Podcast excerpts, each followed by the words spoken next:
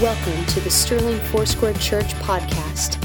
Our mission is to offer hope for the broken, lives that are thriving, the equipping of believers, and the launching of leaders. More info can be found at sterlingfoursquare.com. Thank you for joining us today.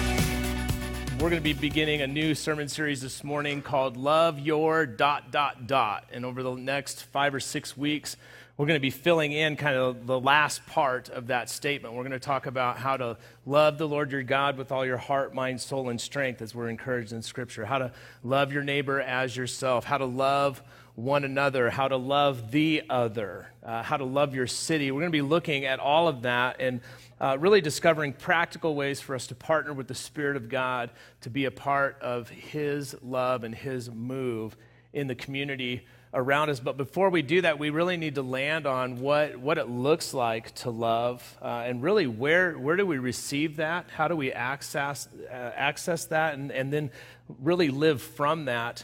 Uh, in our lives. And so we're going to do that this morning as far as just setting a foundation for the next several weeks um, for us to walk through this in a really practical way. Uh, my freshman sophomore year of college, uh, I was going to a junior college in Southern California. So I was taking classes full time, but I was also I was also working full time, and I was working full time as an electrician. Uh, so I was a, a, Sparky. I was learning that trade. I did mostly residential work, uh, but I did some commercial. And I worked for a boss who was very, very particular. And I don't know if you've ever worked for an employer or if you had a teammate or you were a part of a, a, a, team where somebody had the way that it was to be done and all other ways were to be shunned, right? Their, their way was the only way, it was the right way, and everybody else was wrong. Uh, maybe that's been your experience. Maybe you're that personality, right? Maybe you're married to that spouse or you have that firstborn child like that. But uh, when, when I worked for him, he was very, very particular about uh, every aspect of the job, including the direction that the line in the flathead screw of the switch plate was oriented. Okay, so if, if we were putting plugs and switches in a home and we were putting on the switch plates, things that you wouldn't even think about, right? The plate that's covering the switch, you just want to know where it is and the light turns on. No, where the plate is and the center screw with it, the screw with the kind of the flathead line in it, had to be vertical, up and down. Okay? If that was the case, it was correct. Okay? That was an indicator that the workmanship and the craftsmanship of everything hidden in the walls, that it was done well and it was the only way that we did it. And if we went into a residence, if we went into a place and let's say uh, they oriented the screw this direction, okay? It was like they're well meaning, they gave it their best effort, but we should probably look into this, right? Because that is, it's a good try, but it's not quite correct. Now, if we went into another residence and one screw was this way and one was this way and they were all willy nilly, then you could just be assured that whoever did that job had no idea what they were talking about. They were an absolute hack, is what he would call them. Oh man, a hack did this. And there was only one way to do it. Now, really, you could do either of those. If it's all cross eyed, it's probably in a place where it's just they tightened it until the screw was tight, and that makes a lot of sense, doesn't it? I mean, there's a lot of practical ways to approach that, but for him, his perspective was it was his way was the right way. Um, and as you know, uh, it's a way. And for him, it was precise and it was correct, but it really didn't indicate whether or not things were well done in the long run. And I bring that up to you because there are a number of different ways that you and I can go about actually living our lives. There's a lot of different competing values and frameworks, there's a lot of competing uh, motivations and directions for the life that we can live. There's a number of different ways that we can seemingly approach and relate to God and seemingly approach and relate to others and the world around us. And there's all kinds of ways that that gets presented to us. But when Paul is bringing about correction and redirection for the church in his letter to the, the church in Corinth, he describes what he calls the most excellent way. The most excellent way. And the way that he regards this is not just this is one way that's kind of good in comparison to others, or is this is one thing that you can add to a number of different ways that you should approach living your life. He really lays down a gauntlet and says, This is the one and only most excellent way to go about relating to God and relating to the world around you. And he moves from there to talk about the centrality of love. The centrality of love within your person and then being worked out of your person into the doing and going of your life, the way that you exact your personhood on the world around you. The most excellent way that he describes is going to be a way of first learning how to be and then learning how to do. And we're going to look at that this morning. If you've got your Bible, I want to encourage you to go ahead and get that out. If you've got your smartphone or your tablet, I want to encourage you to open up your Bible app Lord, as we take time to acknowledge your word and our need for it, Lord, we ask that you would prepare our hearts. Lord, that as Jesus would describe it, that we would have ears to hear, that we would have eyes to see. Lord, that as the parable of the sower denote, uh, uh, denoted ground that was able to take the seed of the good news in and it was going to bring fruit out in our lives, Lord, may our hearts be that way. May we be soft before you. May we be receptive to your word.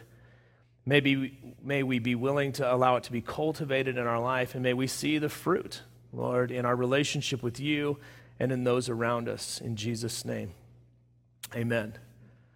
We're going to start in 1 Corinthians chapter 12 with your Bibles out. You guys can go ahead and make your way there. And in 1 Corinthians chapter 12, we're going to go to the whole, very end of that chapter and really only the second part of the latter verse in it because it's where Paul makes this statement about the excellent way. And to give you a framework of where we are kind of in 1 Corinthians, if you're not familiar with this, with this book, it was a letter that Paul wrote to the church in Corinth. He was bringing about a number of uh, corrections and kind of redirections because the way that they were going about church life the way that they were interacting with one another, the way that they were interacting with the community was out of alignment with the way that God's love should be at the center of what we're doing in our engagement with one another and with the world. And so he's bringing about a number of different corrections and redirections based on their thoughts and their presumptions, based on their values, their motivations. And then he's also correcting the activity going on both inside and outside of the church. And when you get to this chapter, chapter 12, 13, and 14, there was a way that they were going about expressing their spiritual life that was particularly out of balance in the way that they were exercising spiritual gifts and partnering with the Holy Spirit, but in a way where they were motivated by self and inflation of self and not concerned about others and not really concerned about how God would be moving in the collective group. And so he's bringing about all of this type of cor- correction and drawing them to a place of considering others above themselves, which is a common theme of Paul in his letters to the church, and being unified in the things of the Spirit. And so when he brings about kind of this, this correction and kind of drawing them to this place of unity together. In the middle of these two chapters, 12 and 14, you have this chapter 13 where he pushes pause and he says, I'm going to show you the best way to go about doing everything. I'm going to show you the best way about going, uh, going about doing life in relationship to God and relationship to others around us. And so that's where we get this, uh, this, this statement that he makes in 1 Corinthians chapter 12, the second part of verse 31. He says, And now I will show you the most excellent way.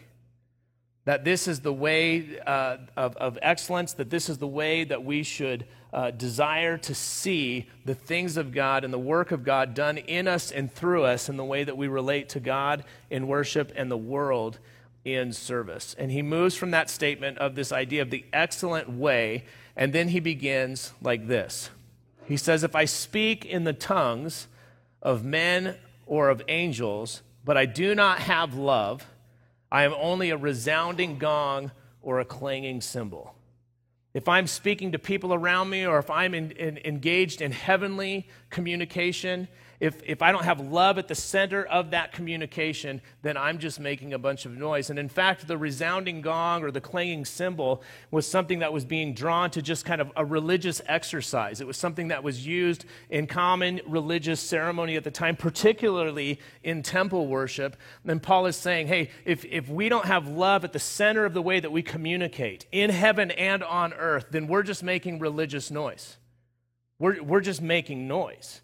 And then he moves on from there and he says, If I have the gift of prophecy and I can fathom all mysteries and all knowledge, and I have faith that can move mountains, but I do not have love, I am nothing. He starts moving into the ways that we can partner with the Spirit of God, that I can hear the voice of God for the people of God, but I can deliver it in a way that's unloving. And if I do that, then I don't have anything. And if I have faith that can move mountains, if I'm a person of faith and prayer, and when I pray, man, stuff starts to happen. If I don't have love, then I don't have anything.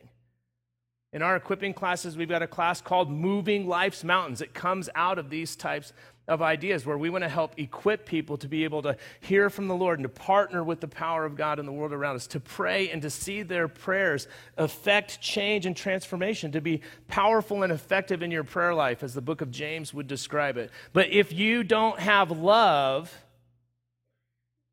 you could take that class and still come out with nothing. So Paul's really bringing about kind of a, a, a uh, redirection and a correction here. Verse 3 If I give all I possess to the poor, all right, he takes it out of kind of the spiritual and the supernatural, makes it really practical.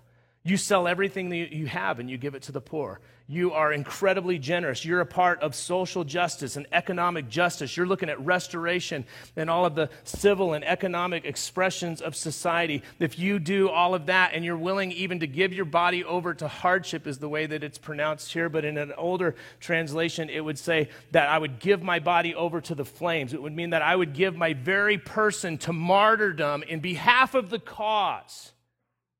He says you can do all of that, and if you don't have love, you don't gain anything. It's fruitless, it's empty.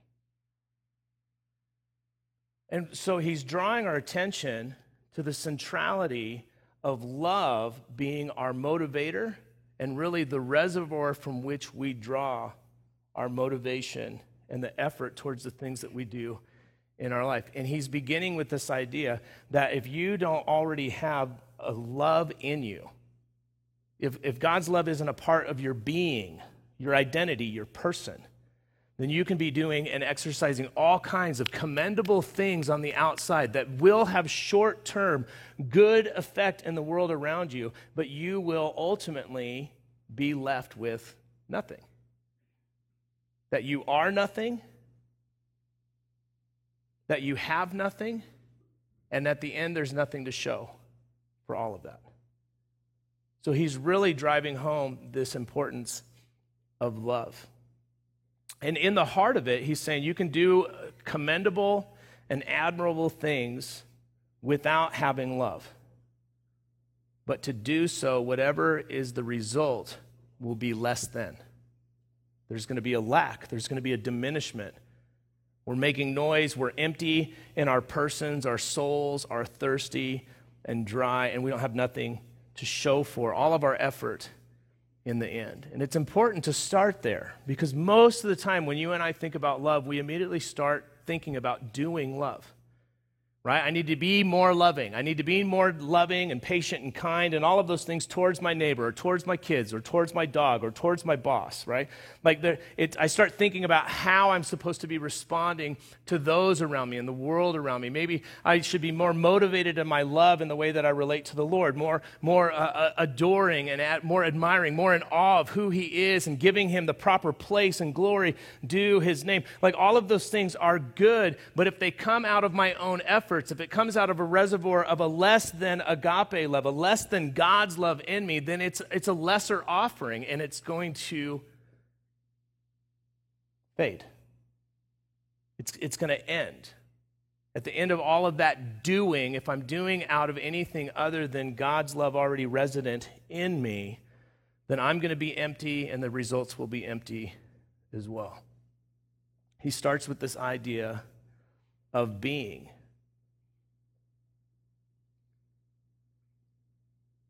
And the challenge for us, especially if, if you're somebody, if you've grown up in the church, if you've got kind of a, a church or Christian or religious background, the, the challenge for us is in, is in this first place. And he's writing to the church here when he is talking to them because they were they, they knew intrinsically that they needed to change the way that they were acting and change the way that they were treating people around them. They knew that their behavior needed to change. But if you go about looking to change your behavior, if you're just going to be better this week or less naughty than last week, if you go about looking to just change your behavior without it being something that's coming from uh, an identity transformation within you, then you move into duty and you move into religion and you can actually move yourself into a bondage that doesn't have freedom and doesn't have life. So he's starting with this idea of understanding that we can be doing all the right things, but if we don't do it out of a resident love within us, they're going to prove themselves to be empty, even though they might be good in the short term and commendable in the eyes of others. And at the heart of this is this issue of being. It, it's an identity piece, it's an understanding who you are in Christ and where your confidence lies and where you draw from in order to be about the things of the kingdom of God in the world. There's, there's a, a, an issue of identity at hand where he is calling them to a place to understand that the love that they live from has to be a love that is in them, that it's a part of their being or it's a part of their person. And then he moves from this, right? He moves to the next verses. And if you are um, kind of a church rat like I was growing up, then you'll be familiar with 1 Corinthians chapter 13, right? The love chapter. It describes all of those types of things. But he moves from this idea of if you do commendable things but don't have love as the source of what you're doing, then you end up with nothing. And then he goes and he, he begins to describe love. He begins to describe love. And so in 1 Corinthians chapter 13 verse 4 it says this, love is patient, love is kind. It does not envy, it does not boast, it is not proud. It does not dishonor others, it is not self-seeking, it is not easily angered, it keeps no record of wrongs. Love does not delight in evil, but rejoices with the truth. It always protects, always trusts, always hopes and always perseveres.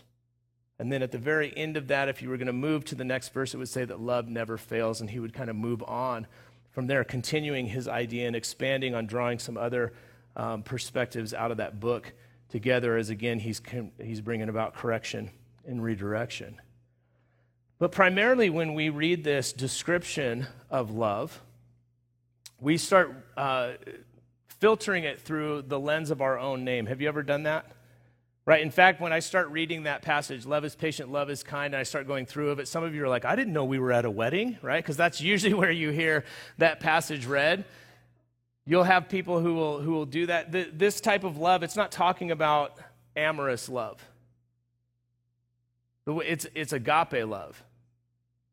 Agape love, which would be an unconditional love. It's a love that's ascribed in Scripture to God. It's actually a love that would say it's a love that's out of your reach without God's help.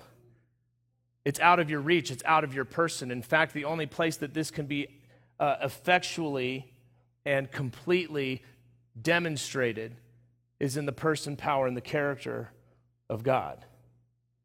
And I've been at weddings where they do this exercise where they say, Love is patient, love is kind, and then they say, You know, hey, put your name in there.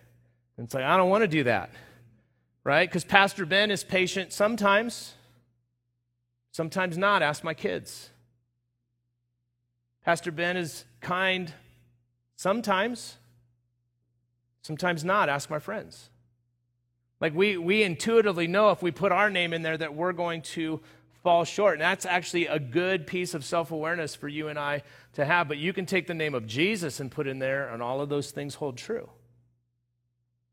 And it's a good reminder to us that as it's describing this type of love, this type of love is not something that you can find in yourself because you just kind of you're going to try harder this week. It's not something that comes out of your good intentions. It doesn't come out of, of, of, of your personhood.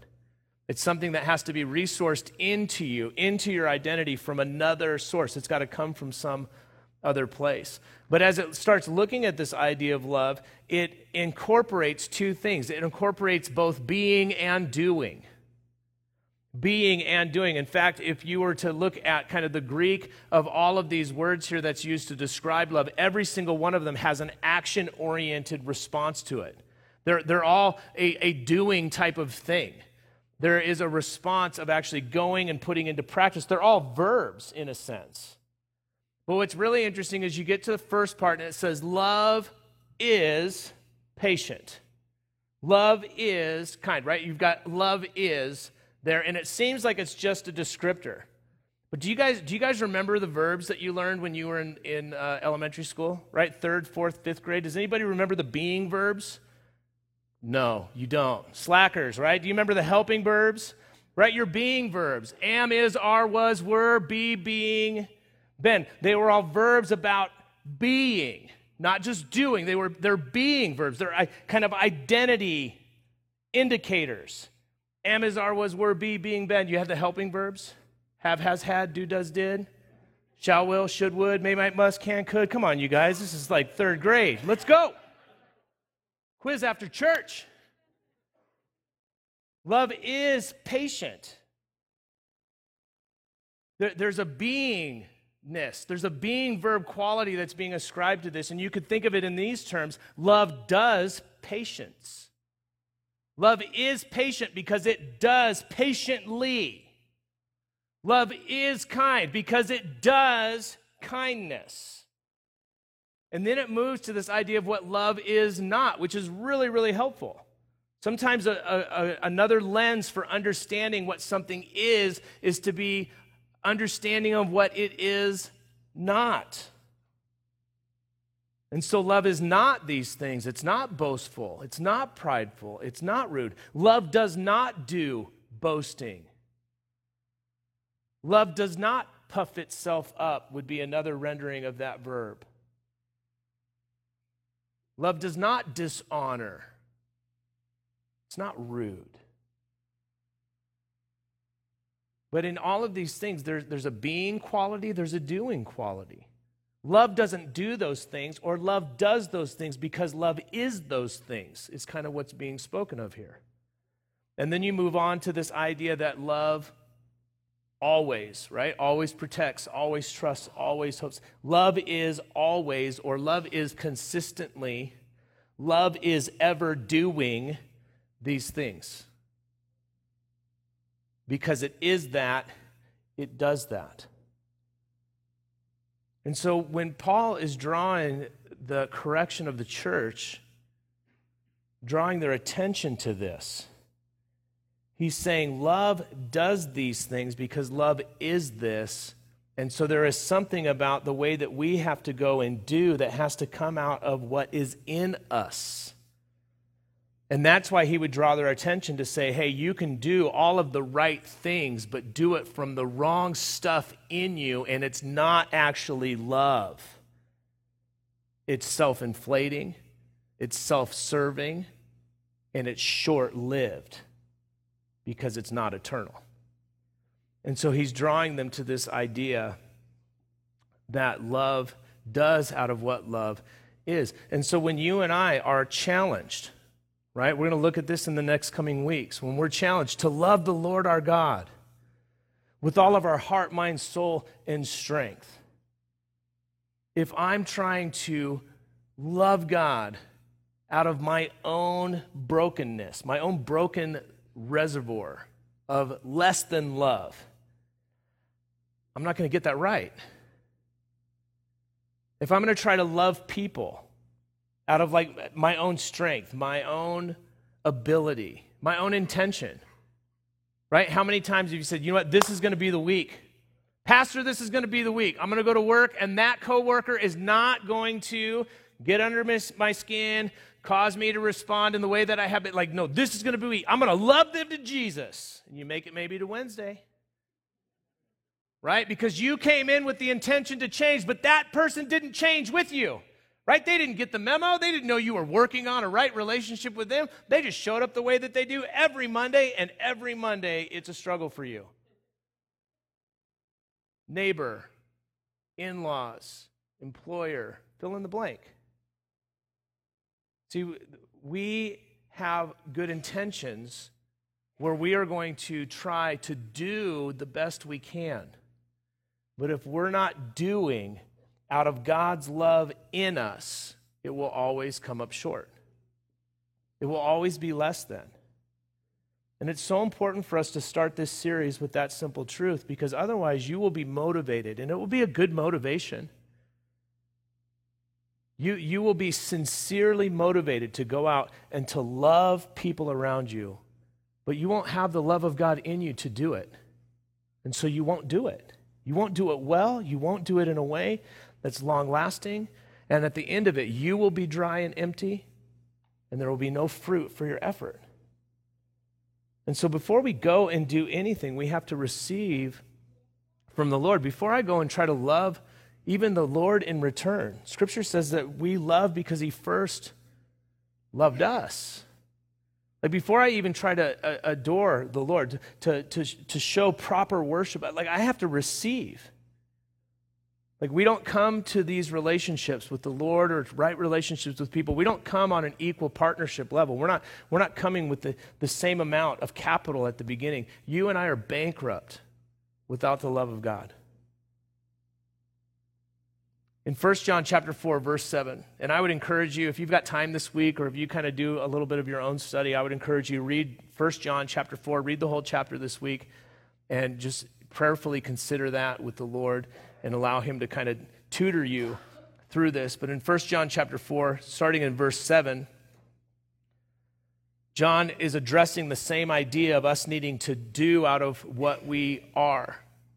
That something in us has to happen first before something out of us can be done in the world around us. He makes it a little bit more simple in his letter here than Paul does in the rest of Corinthians, but he says, Dear friends, let us love one another for love comes from God. And this love word here, this is that agape word that he's using. So this isn't friendship, this isn't contractual obligation, this isn't you do your part, I'm going to do my part. This is absolute, pure, unconditional love that is only demonstrated in the person and the character of God Himself. He says, Let us love one another. Let us agape one another. Let us love one another in that way because we have received it first from God. Love comes from God. As he continues to kind of develop this out, and he kind of goes back and forth between what it looks like to live that out and what it looks like to miss that mark, and what that might suggest of where we are and how intimate or close we are to the Lord in those moments. It's a good exercise for us to walk through if we're being honest before the Lord. But you get to verse 16, the second part of that verse, and he makes this statement. He says, God is love. God is love. That God, in his person and in his demonstration, shows most completely what agape love looks like and what it does to those who receive it, who are the recipients of it. It unpacks all through here the idea that God made the first move, that He loved you when you were unlovable, that He sent Christ to die in your place when you weren't asking for help, that, that God was already motivated towards you. And you can unpack all of that a little bit later, but it says, God is love. Whoever lives in love lives in God and God in them. That there is something about receiving God's love that then gets worked out in the way I live my life. And too many of us are trying to live a loving life towards our spouse, towards a difficult world, towards the challenges in our life. We're trying to, to respond in a loving way, but not out of a love that we received from God first. We're just doing it out of our own best efforts and good intentions. Whoever lives in love lives in God, and God in them. He has to be the reservoir from which we draw from. Because my well runs dry. There's people and situations in my life that just they dry me. You may be in that place right now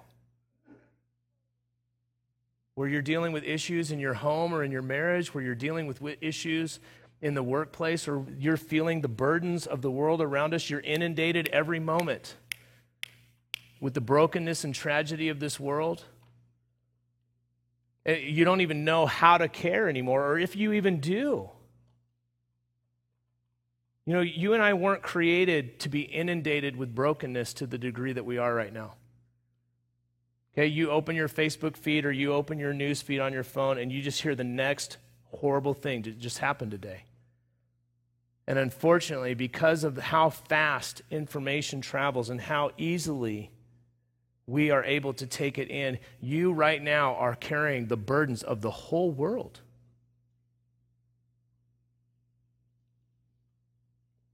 Pick a country, pick an issue.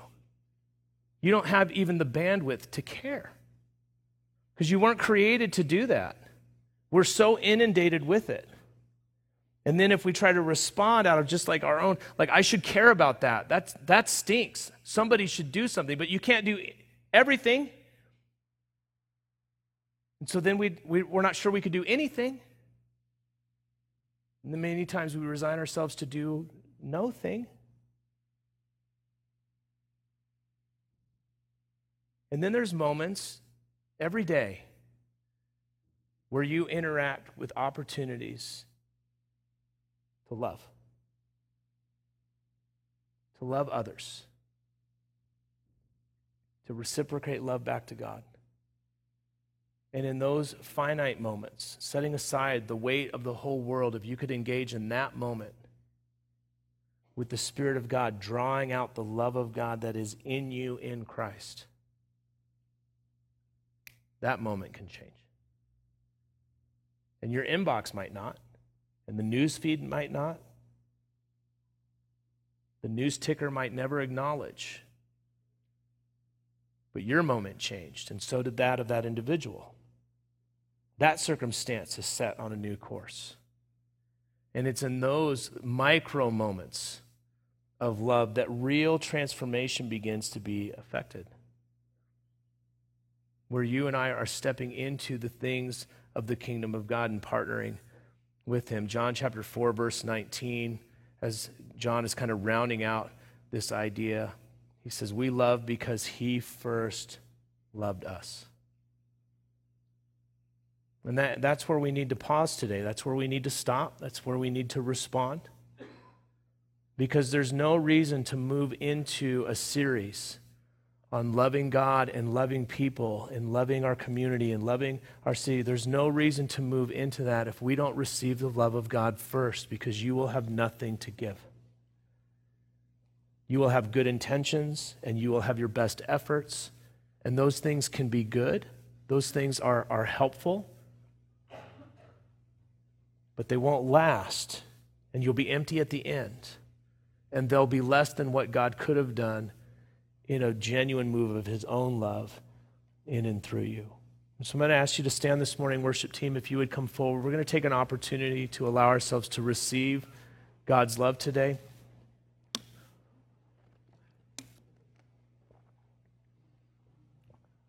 As they're making their way up here, I want you to consider a few things. You know, for some of you, your initial interaction today, your initial interaction with the Lord is going to be something where you're processing. Okay, there's going to be ideas maybe that were presented or things about God's word that were new to you. Maybe you're new to a journey of faith and you haven't been walking with Jesus for very long, or maybe you come out of tradition that tells you that you just have to do and be good, and that's like that's the goal. It's just tried to shape your behavior, but it's never spoken to the shape of your heart or the identity that you're supposed to have in Christ. And so that might be your starting point today to just begin to consider a different way of following Jesus, a different way with partnering in his spirit. And I'd encourage you to read John, uh, 1 John chapter 1, verse 4. Allow the Holy Spirit to begin to work in you. Some of you may have an answer for this question right away when I ask, what area of life do you need to receive afresh the love of Jesus? Where do you need God's love to, to fill in the emptiness? Like for some of you, man, you, you know exactly that area of life. You know that place in your relationship, or you know that place in your interactions. You know the misalignment of your priorities. You know the the false motivators in your life that are kind of masquerading as spirituality, but you're really just pumping yourself up. Like you know where those things are. Would you, would you allow the Lord to fill you with His love? Maybe you have an answer for this question. Where, where are you challenged to respond to others in a loving way?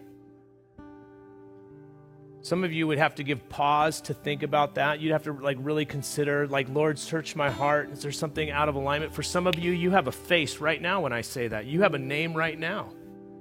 Maybe even a list of them. Because even though Paul would say love keeps no records of wrong, you've got a list.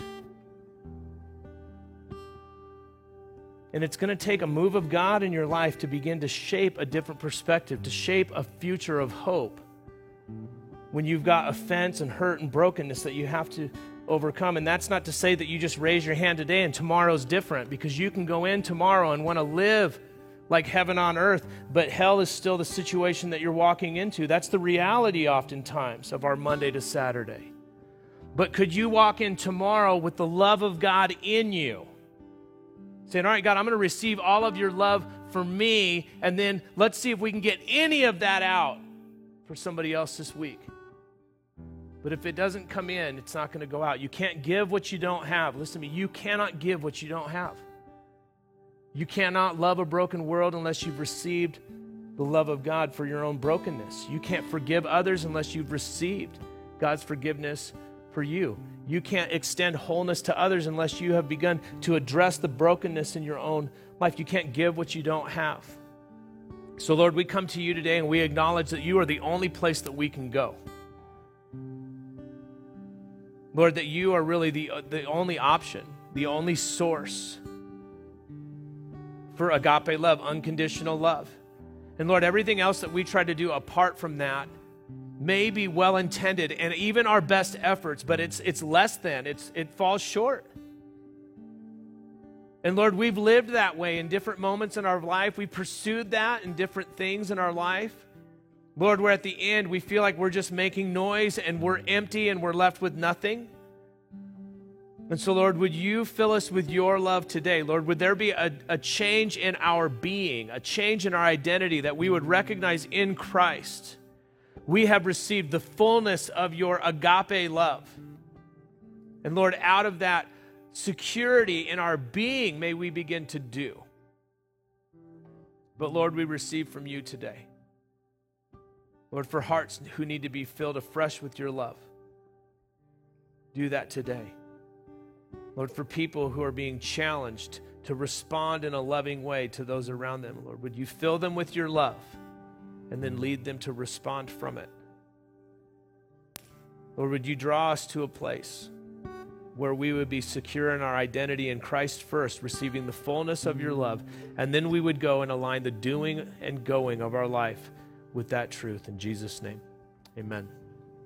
Amen. I want to give you three simple action steps, just three reminders for this week as you process this and kind of walk through uh, your next steps with the Holy Spirit. Number one is just be reminded this simple truth that, that God loves you. And that might be a place where you are primarily wrestling right now, and that's okay, but be, begin to wrestle that out and come to the conclusion that God does love you as you become more aware of that in an, an area of your life or in the whole of your person begin to open yourself up to receive God love, God's love. Be, be open to receive that. And as you receive that, begin to live from that. Share that love with others around you this week.